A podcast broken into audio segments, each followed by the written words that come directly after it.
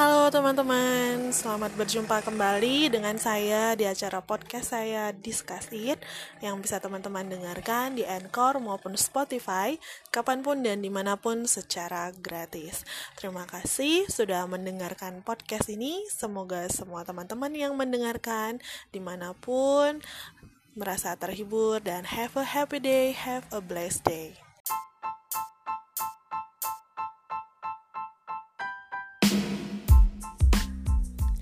Mereka yang ingin belajar tak bisa diusir. Kupersembahkan untuk Putri Belianti, anak miskin yang cerdas dan kegagalan yang getir masuk Fakultas Kedokteran Universitas Bengkulu. Orang-orang biasa by Andrea Hirata.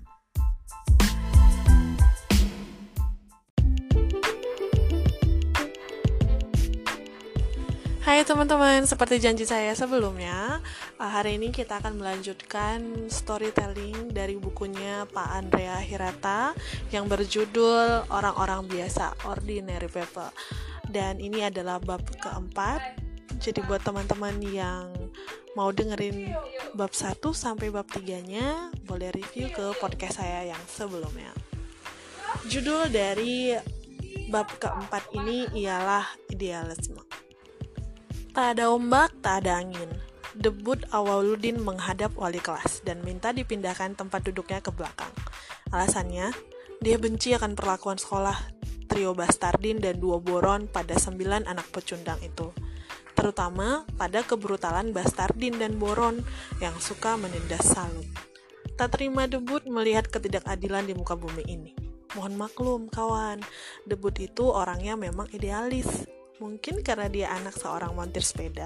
Hmm, apa hubungannya? Usaha cemas tap.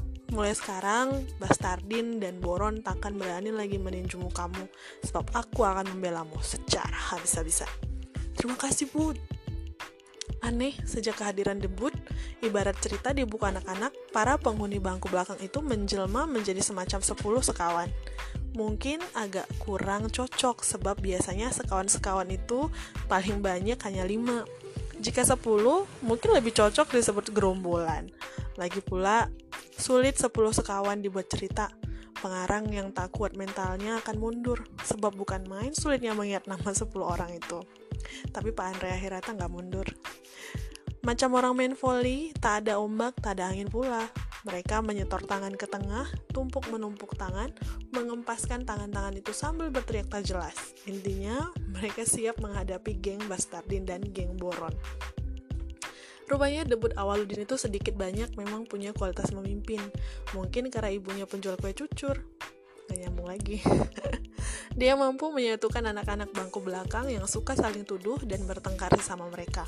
Sekarang mereka lebih kompak, termasuk dalam hal menyontek. Ke mana-mana kini mereka selalu bersama, bersuka cita nonton dangdut di lapangan kota yang sebenarnya dilarang guru, atau diam-diam nonton film di bioskop, terkikik mereka dalam bioskop. Mereka bodoh, tapi gembira.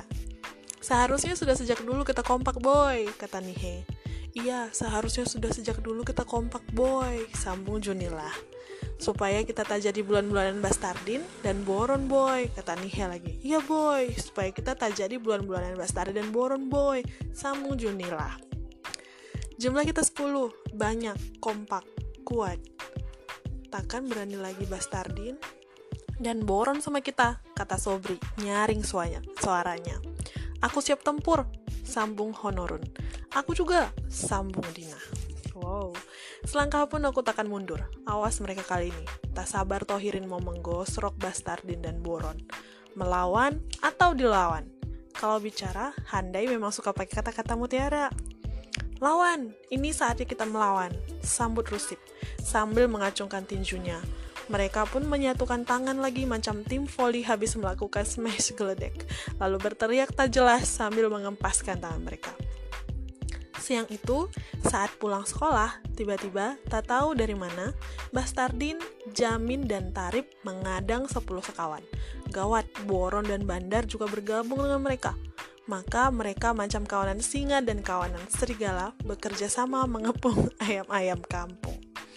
Oh, jadi kalian sudah punya geng juga ya sekarang? Gertak Bastardin. Siapa kepala geng kalian? Siapa yang paling jago? Bentak Boron. Tohirin, jawab Sobri. Honorun, tuduh Tohirin. Dina, tuduh Honorun. Rusif, tuduh Dina. Nihe, tuduh Rusif. Gusi musip. Dan Nihe tak bisa menunjuk orang lain sebab ketika dia menoleh ke belakang, tak ada siapa-siapa lagi. Kawan-kawannya sudah sejak tadi kabur menyelamatkan diri. Tak ambil tempo, Nihe sendiri ambil langkah seribu. Can you imagine this? Aduh. Tinggallah Salut yang telah terkepung karena dia memang sasaran dan debut Awaludin yang bertekad membelanya. Aku, aku debut Awaludin, pemimpin sepuluh sekawan. Berdiri kau di belakang kulut. Salut bergeser ketakutan, lalu berlindung di belakang debut. Pukul, pukul, teriak Bastardin. Serentak, Jamin, Tarif, Boron, dan Bandar menyerbu Salut, lalu memukulinya bertubi-tubi. Debut menyingsingkan lengan baju, siap bertinju untuk menyelamatkan Salut. Namun yang terjadi kemudian adalah Salut yang sibuk menyelamatkan Debut. Alhasil, esoknya Salut ke sekolah dengan bibir doer, kepala benjol, muka bengkak-bengkak, hidungnya yang kemarin macam jambu air, pagi ini macam jambu bol, akibat kena gosrot trio Bastardin dan dua boron. Namun sulit dibuktikan pemukulan tak terjadi sebab wajahnya memang aslinya berbongkol-bongkol. Lagi pula, Bastardin dan Bosron selalu mengancam kalau Salut buka mulut di depan guru-guru, nasibnya akan lebih sial. Adapun debut Awaludin, matanya berubah menjadi macam dua butir sawo matang kena begal trio dan duo itu.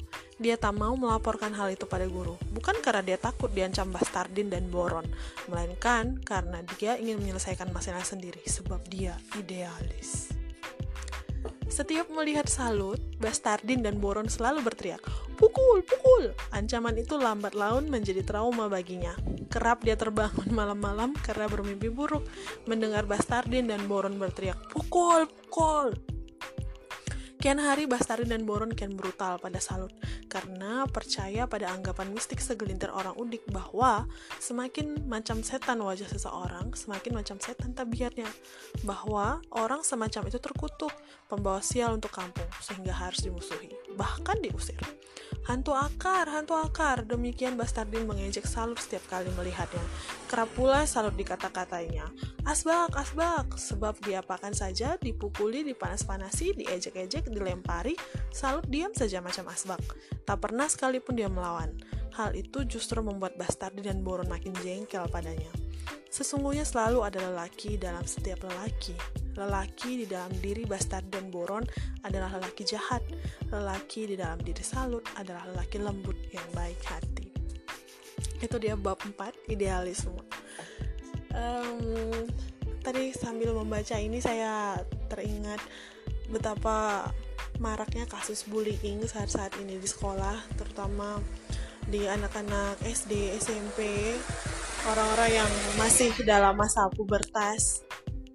Seandainya uh, ada orang yang berdiri untuk membela orang yang dibully itu, contohnya seperti debut membela Salut, mungkin tidak akan banyak orang-orang yang korban bulian akan memiliki trauma karena seperti yang Salur sampaikan di bab sebelumnya, bahkan saat mengalami hal, hal buruk sekalipun, berdua itu jauh lebih baik.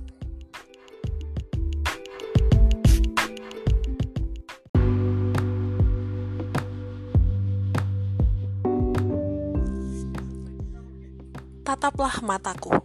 Judul bab yang kelima. Lima bulan dua minggu empat hari sersan kata inspektur sambil memandang lesu papan tulis statistik kejahatan. Sersan tahu, telah selama itulah tak terjadi tindakan kejahatan di kota Belantik. Jika ingin lebih detail, Sersan malah tahu sampai hitungan jamnya saat dia dan inspektur membekuk seorang pencuri sepeda di tempat parkir kantor Satpol PP tempo hari. Suasana semakin sepi karena tahun ajaran baru telah lewat, sehingga tak ada anak-anak muda datang ke kantor polisi untuk minta dibuatkan surat kelakuan baik. Senyap yang ada hanya dua polisi yang melamun dibuai lagu-lagu dangdut dari HP kecil inspektur. Ngomong-ngomong Sersan, apakah waktu sekolah dulu cita-citamu memang mau menjadi polisi? Siap, tidak, komandan. Oh, mau jadi apa Sersan?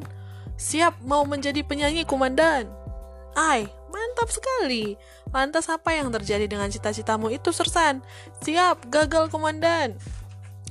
Mengapa gagal, Sersan? Siap, suara kurang bagus, komandan. Sekarang apakah kau senang menjadi polisi, Sersan? Siap, senang bukan kepalang, komandan. Bagus, dalam hidup ini kita tidak selalu mengerjakan apa yang kita cintai, namun kita dapat belajar untuk mencintai apa yang kita kerjakan. Wow, bukan begitu, Sersan? Siap, bukan begitu, Dan. Sersan mudanya ini hanya mengambil uh, kalimat belakang dari komandannya, ya, teman-teman. Hanya orang-orang yang ikhlas yang dapat melihat kemuliaan dari pekerjaannya sersan. Mereka yang tak melihat kemuliaan itu takkan pernah mencintai pekerjaannya. Menegakkan hukum adalah pekerjaan yang mulia sersan. Siap dan namun, penegak hukum haruslah penuh aksi sersan, kata inspektur sambil berdiri. Siap dan polisi tak boleh duduk diam saja. Polisi itu tidak hanya mengetik dan menekan surat. Polisi harus mengintai, mengungkap, mengendap-endap, menginjak gas, mengejar, menikung, mengepung, menyergap, membekuk, dan akhirnya memborgol. Itulah sejatinya polisi. Siap memborgol komandan. Pada saat itulah, seseorang menikung naik motor deras sekali menuju pekarangan kantor polisi. Belum benar-benar turun dari motor, orang itu berteriak, "Ada perampasan motor, Pak!" Kaget bukan buatan inspektur. Akhirnya Perampasan motor, sersan terlompat dari tempat duduknya. Iya pak, motor dirampas di pasar becek. Apa kataku sersan? Pencurian kendaraan bermotor, ini saatnya beraksi. Siap, komandan. Tanpa diperintah, Sersan menarik bangku, berdiri di atas bangku itu, meraih penghapus dan kapur, lalu menghapus angka nol di belakang poin pencurian kendaraan bermotor di papan tulis, menggantinya dengan angka satu. Pecah telur komandan! Ai, ai, ai, tunggu dulu, Sersan. Kejadian masih belum jelas. Dengan lesu, Sersan menghapus angka satu itu, lalu menggantinya lagi dengan angka nol. Berikutnya, terbirit-birit inspektur berlari menuju motor bebek tuanya. Tergopoh Sersan di belakangnya. Tiba-tiba inspektur berbalik. Notes, pistol, borgol, kacamata, semua ketinggalan. Tapi itu komandan sudah pakai kacamata. Ini kacamata baca Sersan, yang ketinggalan itu kacamata sarukan. Siap, komandan, Sejurus kemudian, kedua polisi yang hebat itu telah melesat di atas jalan raya. Tampaklah pemandangan unik. Sersan tampak terlalu besar di boncengan motor bebek mungil komandannya. Inspektur sendiri berbobot berat. Motor bebek tahun 80-an itu berdengik namun gagah bukan main inspektur dengan kacamata besar sarukannya itu. Tak sabar dia mau membasmi kejahatan. Tiba-tiba, huz, motor pelapor tadi melewati mereka sederas angin ribut. Motor bebek inspektur memang telah ada sejak zaman dangdut masih bernama irama melaju. Maka tak bisa melaju kencang. Yang dapat inspektur dan sersan lakukan hanya menundukkan tubuh agar motor lebih deras. Akhirnya mereka tiba di TKP. Pelapor dan orang-orang telah menunggu mereka sejak tadi. Inspektur melangkah menuju kerumunan itu. Adapun Sersan tak ambil tempo, langsung membalut TKP dengan pita kuning. Mulai dari warung kopi Mariati kawin lagi di sebelah sana, lalu keliling ke sepeda-sepeda itu, lalu berputar melewati pot-pot bunga, lalu melewati dua pohon kersen, lalu memutari dua gerobak tukang gorengan, lalu melewati orang-orang yang berkerumun itu, lalu melintas di depan lelaki rombeng yang suka tersenyum sendiri itu, lalu meliuk-liuk di antara pagar, lalu lewat pohon kersen lagi, dan akhirnya ditambatkan di tiang listrik. Centang perenang pita kuning ke sana kemari. Inspektur mendekati Sersan. Pita itu dibeli dengan uang rakyat Sersan. Usah kau boroskan sembarang saja, bisik inspektur. Oh, maaf maaf dan. Sersan membuka lagi balutan pita, membuatnya menjadi lebih ringkas. Inspektur mendekati seorang ibu yang wajahnya pucat. Terbata-bata ibu itu berkata bahwa motor bebeknya telah dilarikan orang. Orang itu sempat diteriakinya maling, tetapi tetap nekat. Sangat jarang kejahatan terjadi di Belantik, sehingga ibu itu shock berat. Belum-belum inspektur sudah jengkel. Dia paling tak suka begal nekat yang tak tahu sopan santun begitu rupa. Prihatin dia melihat si ibu korban yang kini berurai air mata. Lalu inspektur terpikir untuk melakukan sesuatu. Sesuatu yang sudah sangat lama diingin dilakukannya. Oh, akhirnya didapatnya kesempatan emas itu. Sungguh beruntung. Dibukanya kacamata hitam sarukannya, lalu berkata, Tatap bu, tataplah mataku. Aku berjanji padamu akan menangkap pelaku kejahatan ini atas nama pusara. Belum selesai kalimat itu, si ibu terkulai lalu pingsan. ibu diangkat orang-orang ke emperan toko, disandarkan dan dikipas-kipasi. Inspektur minta informasi kiri kanan. Seorang bocah perempuan sambil acuh tak acuh mengunyah permen lollipop bilang bahwa dia melihat semua kejadian perampasan itu. Inspektur mencatat keterangannya di notes. Sempat terhambat sebab pulpen sudah lama tak dipakai untuk mencatat kasus. Pulpen dicoret-coretkan dulu di jok motor dekat situ supaya lancar. Dari bocah lollipop didapat ciri-ciri pelaku. Tak ambil tempo, bergegas inspektur menuju motor bebeknya. Tergopoh sersan mengikutinya. Maaf Sersan, aku mau melakukan pengejaran berkecepatan tinggi. Keadaan bisa berbahaya. Kau terlalu gendut. Kalau kau membonceng, terlalu berat beban. Motor bebek ini tak dapat mencapai kecepatan maksimum. Kau bantu mengipas-ngipasi ibu itu saja ya. Siap mengipasi komandan. Setelah diengkol 11 kali, akhirnya motor bebek itu hidup. Pemandangan selanjutnya macam di film, berdesing motor inspektur polisi Abdul Rojali di jalan raya. Kecepatannya hanya bisa digambarkan dengan satu kata, mencemaskan. Paling tidak 35 km per jam. Inspektur mau memelintir gas, tapi tak ada lagi yang bisa dipelintir. Gas sudah pol. Yang bisa dilakukannya hanya menundukkan badan untuk mendapat efek aerodinamika. Namun sekonyong-konyong, begal tak berpendidikan sesuai gambaran bocah lollipop tadi meluncur dengan tenang ke arah sebaliknya, menuju pasar bebek. Inspektur ngerem mendadak, bukan main debu jalanan mengepul akibat ban motor yang berdecit, lalu mengesot begitu rupa. Balik kucing inspektur menuju pasar bebek, mengejar begal yang tak berpendidikan itu. Apa yang terjadi kemudian telah diduganya, karena telah sering terjadi, yakni saking amannya belantik, kota naif tanpa dosa, kerap orang meninggalkan kunci di motor. Seorang bapak tua keliru mengambil motor itu. Ibu korban itu, yang mirip motornya, diteriaki maling, bapak yang sudah tak jelas mendengarannya itu tak hirau, melenggang saja sih dia. Akhirnya, inspektur dan sersan kembali ke kantor dengan tangan hampa. Pelan mereka naik motor bebek dengan perasaan yang sulit dilukis, dilukiskan dengan kata-kata sorry. Dinas hari itu mereka akhiri dengan tetap meninggalkan angka nol pada poin pencurian kendaraan bermotor. Sedikit mengecewakan memang, namun inspektur senang sebab itulah aksi terhebatnya selama dua tahun bertugas di Belantik. Suatu aksi yang mengandung unsur pengejaran berkecepatan tinggi di jalan raya. Lebih dari segalanya, inspektur gembira karena sempat mengucapkan kalimat syarukan untuk membesarkan hati korban kejahatan meskipun kalimat tak sampai selesai. Ah kawan, usahlah risau dalam menjalani hidup ini, sebab lain waktu lebih beruntung. Wow. Sih, ini yang membuat saya tergila-gila dengan karyanya Andrea Hirata. Betul-betul ringan kalimat pembawaannya bahkan komedikal begitu. Cuma di setiap bab kita bisa tangkap satu poin-poin penting yang benar-benar berkaitan dengan kehidupan kita sekarang seperti penutup bab ini ada di, uh, dituliskan ah kawan usahlah risau dalam menjalani hidup ini sebab lain waktu lebih beruntung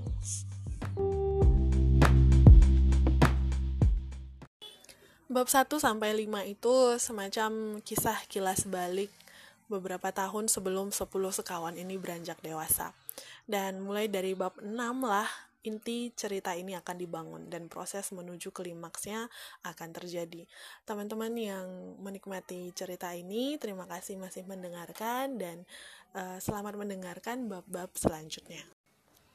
Oke teman-teman, dan kita akan memasuki bab ke-6 dan ini adalah bab terakhir yang akan saya bacakan hari ini. Jangan sedih karena ini akan tetap saya kerjakan seterusnya proyeknya sampai selesai kita akan baca bersama. Bukunya Andrea Hirata berjudul Ordinary People orang-orang biasa.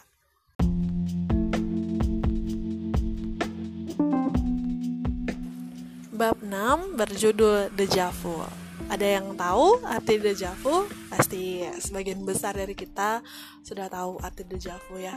Uh, itu adalah kondisi di mana uh, ketika kita berada dalam suatu situasi kita merasa aku pernah mengalami ini tapi aku nggak ingat begitu kira-kira apa ya isi cerita dari bab ini sampai diberikan judul deja vu yuk kita langsung baca Peluit menyemprit-nyemprit, sirine meraung-raung, petugas membentak-bentak, para pedagang kaki lima lekas mengemasi dagangan secepat kilat. Jika ada olimpiade berkemas paling cepat, pasti mereka juara. Dalam hitungan detik, dagangan yang berserakan telah berada di dalam tas atau di dalam taplak yang tadi dipakai untuk menggelar barang-barang itu. Taplak itu lalu menjelma menjadi gembolan. Dalam hitungan detik pula, profesi mereka berubah dari pedagang kaki lima menjadi pelari jarak menengah. Berhamburan mereka berlari kena usir petugas, terpelecat mereka ke perempatan jalan dan ganggang pasar, cemas barang dagangannya kena sita.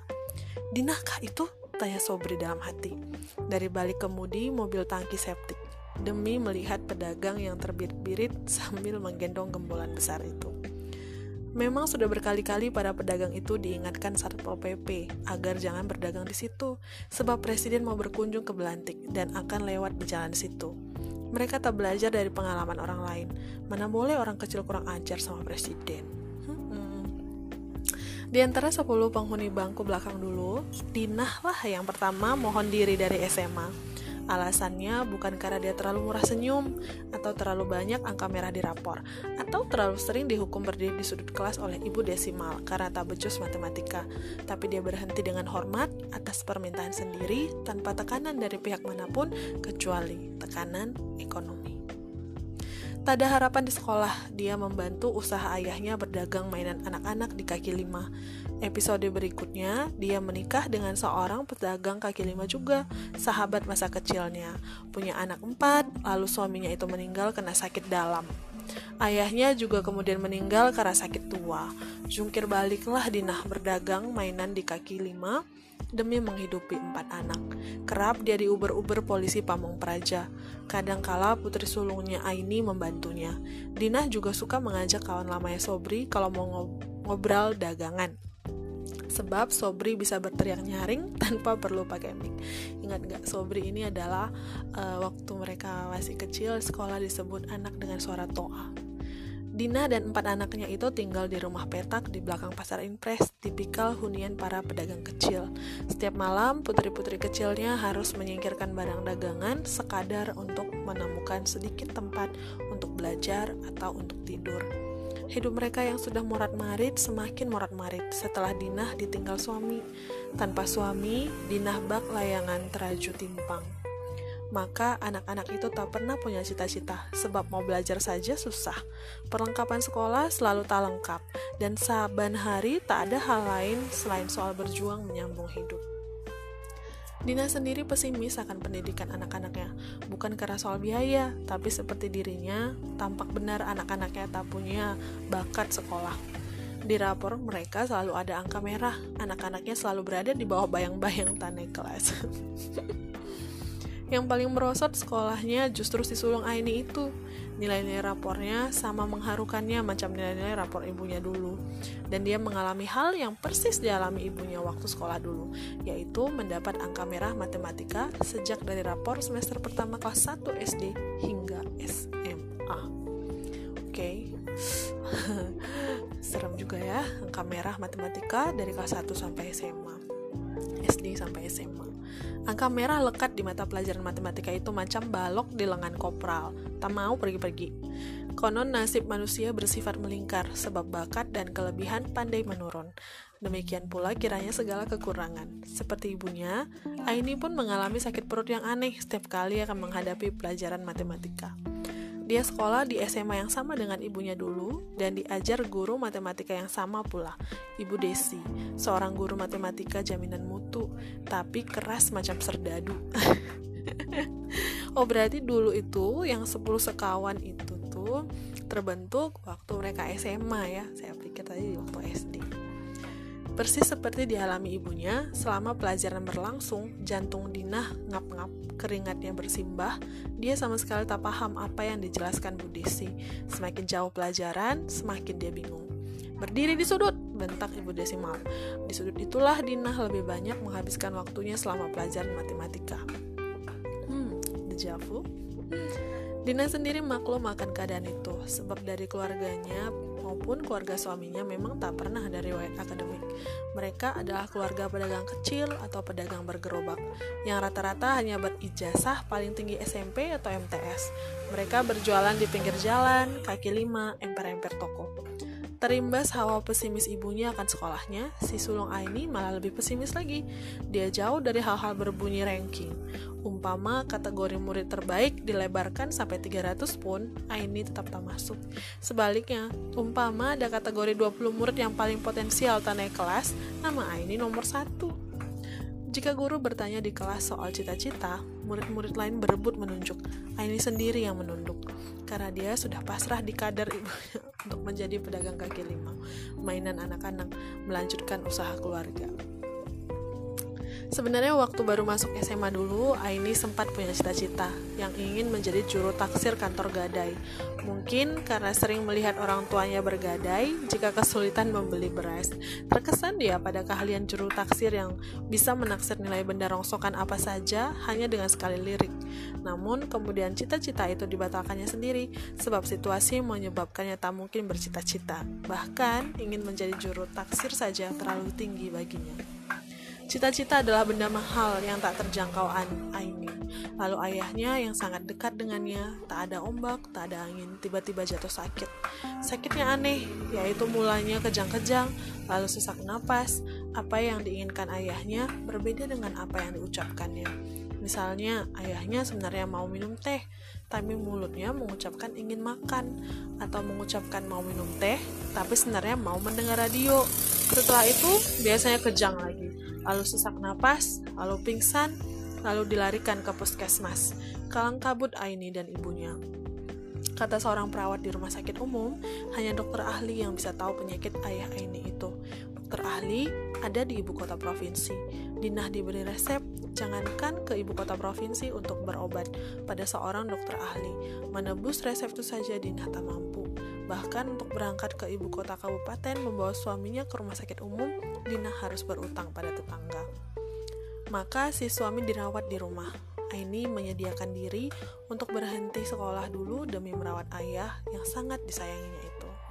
Oh, Setia dia 24 jam di samping ayahnya, disertai harapan yang timbul tenggelam dan satu pertanyaan yang terus menghantuinya. Penyakit apakah yang menimpa ayahnya itu? Mengapa begitu menyedihkan keadaannya? Seorang lelaki segar bugar yang masih tertawa-tawa memboncengnya naik sepeda beberapa hari sebelumnya, yang setiap pulang tak pernah lupa membawa benda-benda kecil apa saja untuknya dan adik-adiknya, walau hanya beberapa butir gula-gula. Tiba-tiba terkulai sakit macam kapunya tulang belulang, gemetar sepanjang waktu, simpang siur antara keinginan dan ucapan. Diobati apa saja tak mempan. Penyakit apakah ini? teringat Aini akan kata-kata perawat di rumah sakit umum itu bahwa hanya dokter ahli yang bisa tahu penyakit ayahnya itu. Dokter ahli, siapakah mereka? Di mana mereka?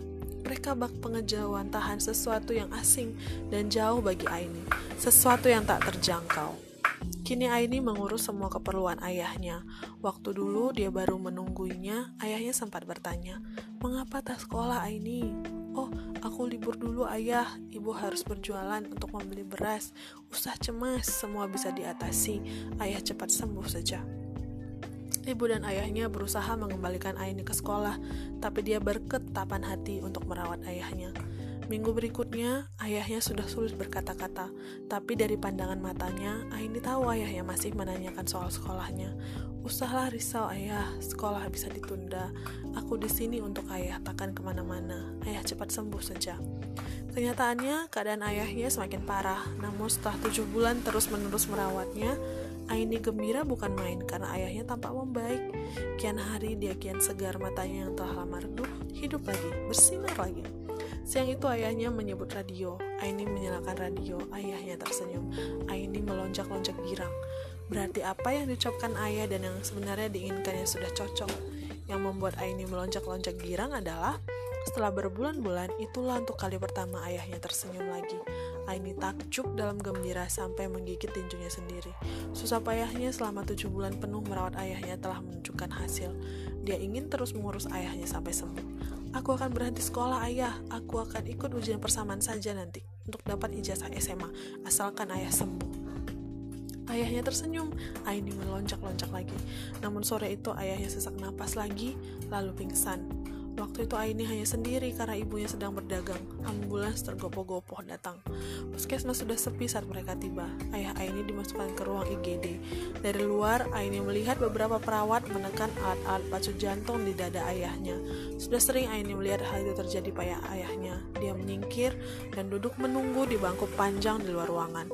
Tak lama kemudian, seorang perawat keluar dari ruang IGD dan berkata pelan pada Aini, Ayahmu sudah tak ada Aini lalu gemetar, lalu menangis tersedak-sedak hingga bunyi gemeretak bangku panjang itu. Wow.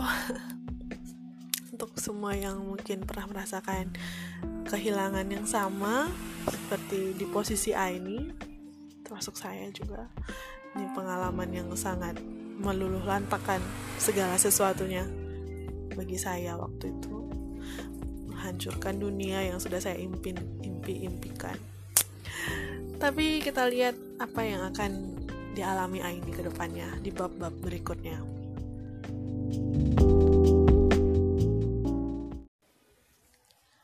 Itu tadi dia teman-teman bab ke-6 yang menutup perjumpaan hari ini, storytelling kita hari ini. Uh, lumayan sedih. Sampai ketemu di podcast kita berikutnya yang akan kita lanjutkan dengan storytelling selanjutnya di dari buku Andrea Hirata Ordinary People orang-orang biasa. Untuk teman-teman yang mungkin punya saran, masukan atau punya request uh, please be kind send me your voice note and I will gratefully receive it. Dan terima kasih untuk teman-teman yang sudah dengarkan sampai akhir. Sampai berjumpa kembali. Ciao